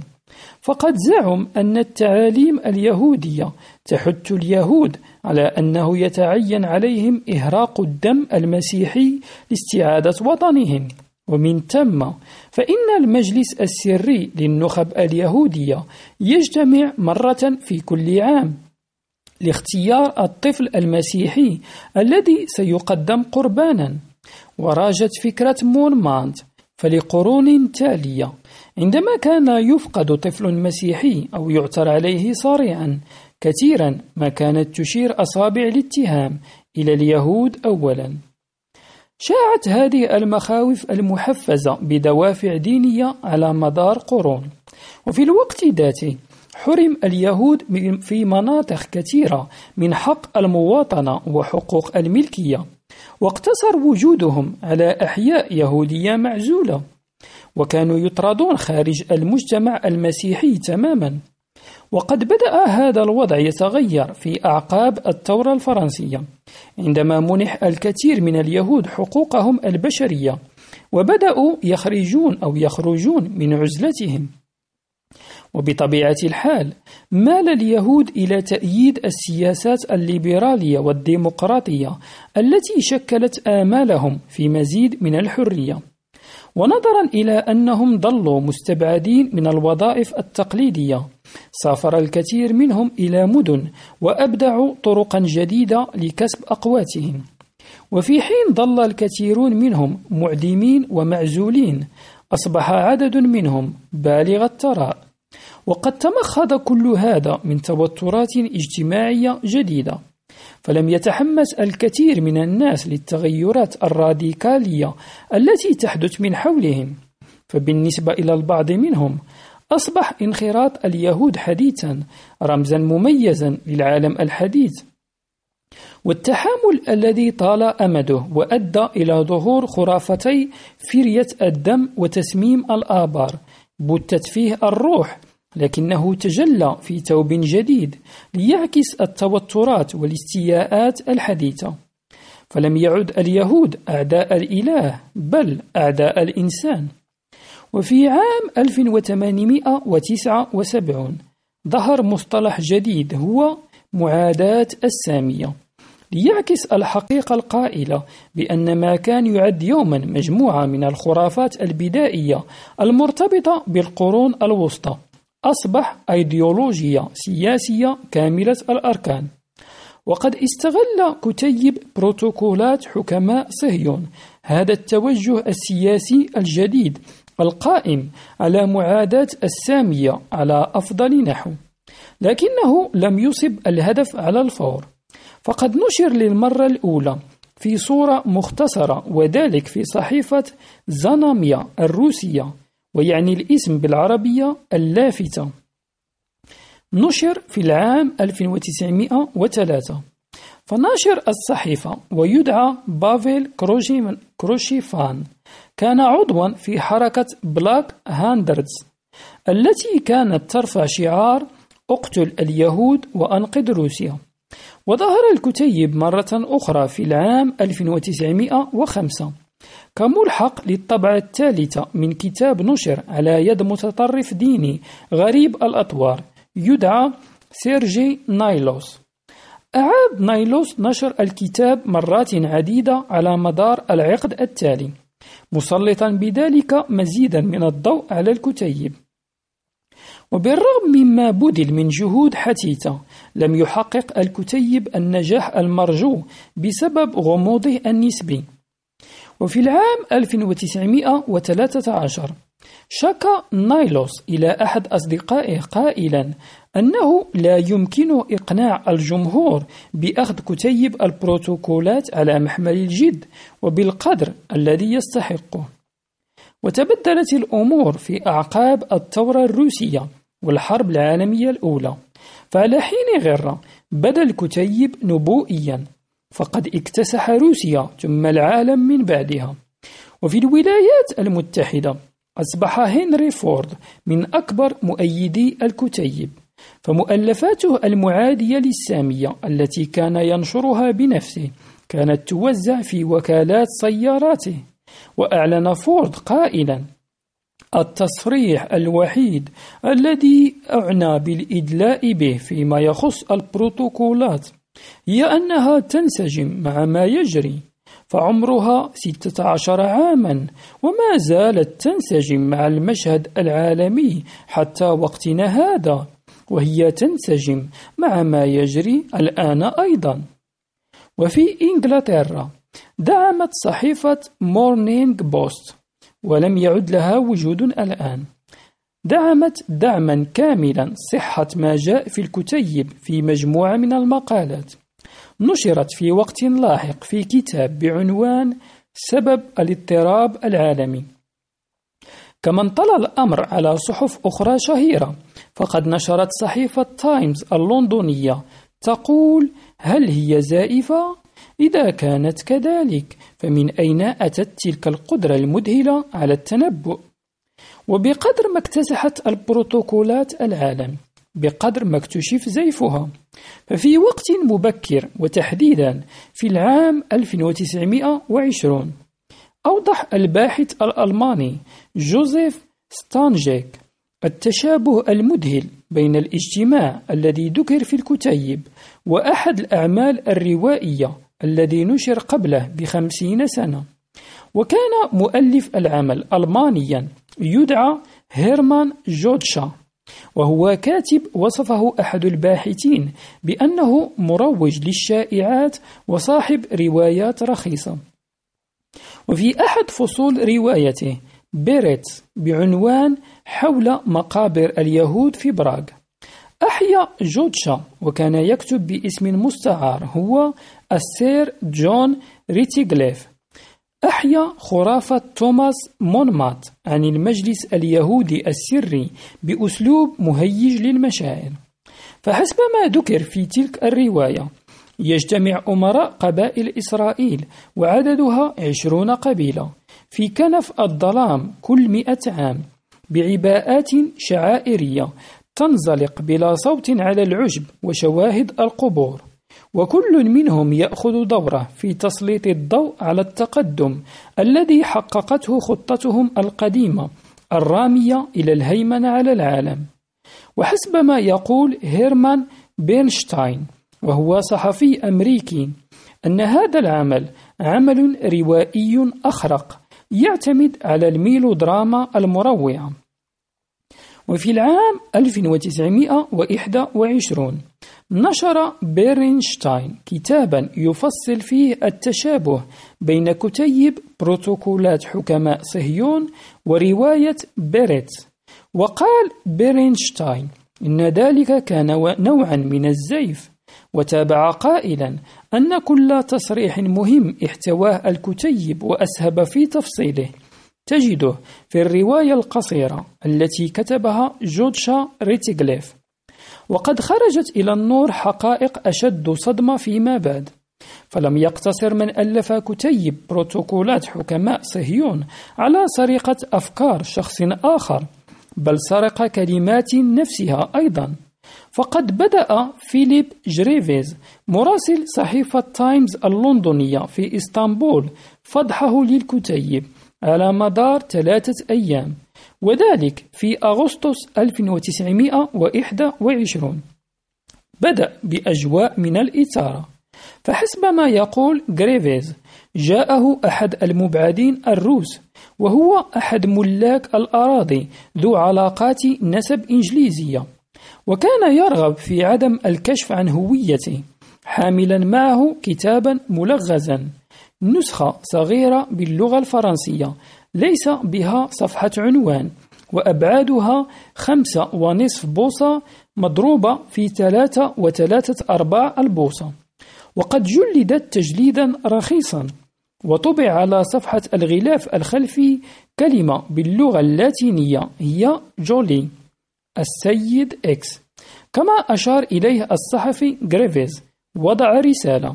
جاء في تلك الرسالة اقرأ هذا الكتاب كاملا وستجد دليلا لا يمكن دحضه على أن كتيب بروتوكولات حكماء صهيون مجرد سرقة لما ألفه آخرون. تمت نوع من المفارقة في الحقيقة القائلة بأن الكتيب سرق من كتاب غير معني باليهود على الإطلاق بل كان في واقع الأمر نقدا عنيفا للشمولية. وقد أوضح غريفيز أن الكتاب الملغز قائم على مقابلة بين اثنين من الشخصيات التاريخية وهما ميكيافيلي الدنيء والفيلسوف الفرنسي الليبرالي مونتسكيو على شاطئ مهجور في جهنم. ويعقب ذلك 25 حوارا يلخص فيها ميكيافيلي بتهكم حاجة الزعماء السياسيين إلى استخدام أساليب قذرة للهيمنة على رعاياهم. هذه الحوارات هي نقد هجائي شبه مستتر لحكم نابليون الثالث. إمبراطور فرنسا المستبد خلال خمسينيات وستينيات القرن التاسع عشر. حيث لعب ميكيافيلي دور نابليون في تلك الحوارات. وضع غريفيز بعض فقرات الإدانة جنبا إلى جنب على سبيل المقارنة. وتبين أن فقرات كاملة من كتيب بروتوكولات حكماء صهيون قد نسخت حرفيا من هذا العمل السابق. أما الفقرات الأخرى فقد أعيدت صياغتها على نحو طفيف. يشير غريفيز إلى أن السارقين للعمل الروائي لم يرهقوا أنفسهم حتى عناء إخفاء آثار جريمتهم كان الأمر أشبه بشخص قلب صفحات هذا الكتاب صفحة صفحة بسرعة وأعاد صياغة ما راق له منه أو قام بنسخه. ولم يستطع غريفيز حينذاك أن يعرف مؤلف الكتاب الملغز. لكن سرعان ما كشف عن هويته حيث كان عملا لفرنسي يدعى موريس جولي. كان جولي بجانب عمله في المحاماة مراقبا واعيا للسياسة. وقد أدرك أنه قد يسجن أو قد يتعرض لما هو أسوأ من ذلك. لو نشر هجومه الاستعاري ضد الإمبراطور في فرنسا باسمه الحقيقي ومن ثم حاول تهريب عمله عبر بلجيكا. وقد عثر عليه وصودر الكتاب وقضى جولي مدة من الزمن خلف القضبان وظل الكتاب مختفيا. إلى أن وقع في أيدي هؤلاء الأشخاص الذين استخدموه لاختلاق البروتوكولات التي وضعوها في كتيبهم. لم يستطع السيد إكس أن يخبر غريفيز بشيء سوى أنه كان قد حصل على كتاب الإدانة هذا من ضابط سابق في جهاز الشرطة السرية الروسية المعروف باسم أوخرانا. وفي العام نفسه أعطت الأميرة كاترينا رادزيفيل إحدى المبعدات الروسيات التي كانت تعيش في نيويورك مزيدا من الخيوط التي قادت إلى حل اللغز. ففي حقبة التسعينيات من القرن التاسع عشر كانت تربطها صداقة وثيقة مع عملاء سريين من الشرطة الروسية أخرانا في باريس. وفي يوم من الأيام عرض عليها أحد العلماء أو العملاء السريين مخطوطة كتبت بخط اليد ولم تكتمل بعد لم تكن تعرف ماهيتها حين ذاك لكن تبين لها أن تلك المخطوطة هي كتيب بروتوكولات حكماء صهيون عندما كان لا يزال في مرحلة الإعداد. كان الرجل يخبرها مفاخرا بأن هذا النوع من التزييف يختلقه من أجل توريط اليهود في مؤامرة عالمية. كثيرا ما استخدمت الشرطة الروسية السرية التزييف من أجل تحقيق أهداف سياسية مقيتة ولم يأخذ أي من الأشخاص المحيطين بها تلك التزييفات على محمل الجد على حد قولها. كل ما هنالك أنها تذكرت الأمر بعد أكثر من عقدين لاحقا عندما أدركت أن التزييف ذاته قد استولى على اهتمام العالم واعتبره الكثيرون حقيقة. لذا بحلول خريف عام 1921 كانت قد كشفت الجذور الخسيسة لكتيب بروتوكولات حكماء صهيون. فقد أنتج في باريس على عجل بالاستعانة بكتابين سابقين في وقت ما قبل مطلع القرن وذلك على يد عملاء سريين تابعين للشرطة السرية الروسية على أمل تأجيج الكراهية ضد اليهود في بلدهم. وكان العنوان الذي اختاره هيرمان بيرنشتاين لعرضه الصحفي هو تاريخ كذبة. وقد نشرت صحيفة تايمز اللندنية الأسرار التي كشفها غريفيز تحت عنوان رئيسي يعلن أن البروتوكولات محض زيف تاريخي ونشرت افتتاحية بموازاة مقالاته النقدية تأمل أن يطوى النسيان خرافة بروتوكولات حكماء صهيون. واختتم غريفيز قائلا كفانا حديثا عن هذا الكتيب. ولسوء الحظ. لم تكن هذه هي نهاية الكتيب.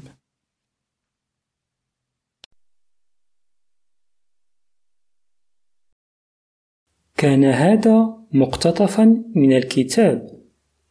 للاستماع للكتاب كاملا تجدون الرابط في صندوق الوصف بالأسفل. شكرا على الاستماع.